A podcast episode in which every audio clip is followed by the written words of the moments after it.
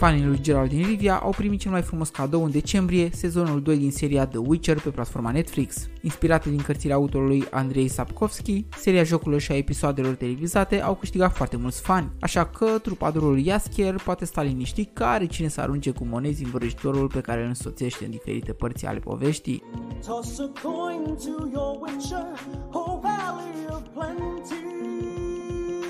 Cei care vreți să treceți de la magia bunătății pe care o inspiră Crăciunul la a face vrăși și poțiuni pentru a distruge vampiri, fantome și cine știe ce alte drăgovenii pielițate, vă recomand jocul The Witcher 3 The Wild Hunt. Deși apărut în 2015, este unul dintre cele mai jucate și apreciate RPG-uri al tuturor timpurilor. Te vei putea delecta cu zeci de site quest-uri frumos încorporate în poveste și unice în felul lor, cu apusuri și zone de explorat frumos desenate de artiști digitali, cu romantism de ochiat prin casele prietenelor tale vrăjitoare și cu lupte aprice cu inamici care mai de care care jocurile de tip role-playing au avut mereu avantajul de a influența evoluția caracterului, așa că aveți grijă pe cine iertați sau cu cine vă încurcați, pentru că nu se știe peste care dintre cele 36 de finaluri dați. În funcție de dorința fiecăruia de explorare, jocul împreună cu cele două extensii importante, Blood in Wine și Heart of Stone, asigură peste 150 de ore de gameplay și poți ajunge până la 200 lejer dacă te abazi des de la povestea principală. Și aici, ca și în filme și în cărți, destinul tău este strict legat de a lui Siri, pe care o vei căuta în această vânătoare nebună bună. Jocul se poate găsi în perioada aceasta la ofertă pe platforma de jocuri GOG la prețul de doar 40 de lei.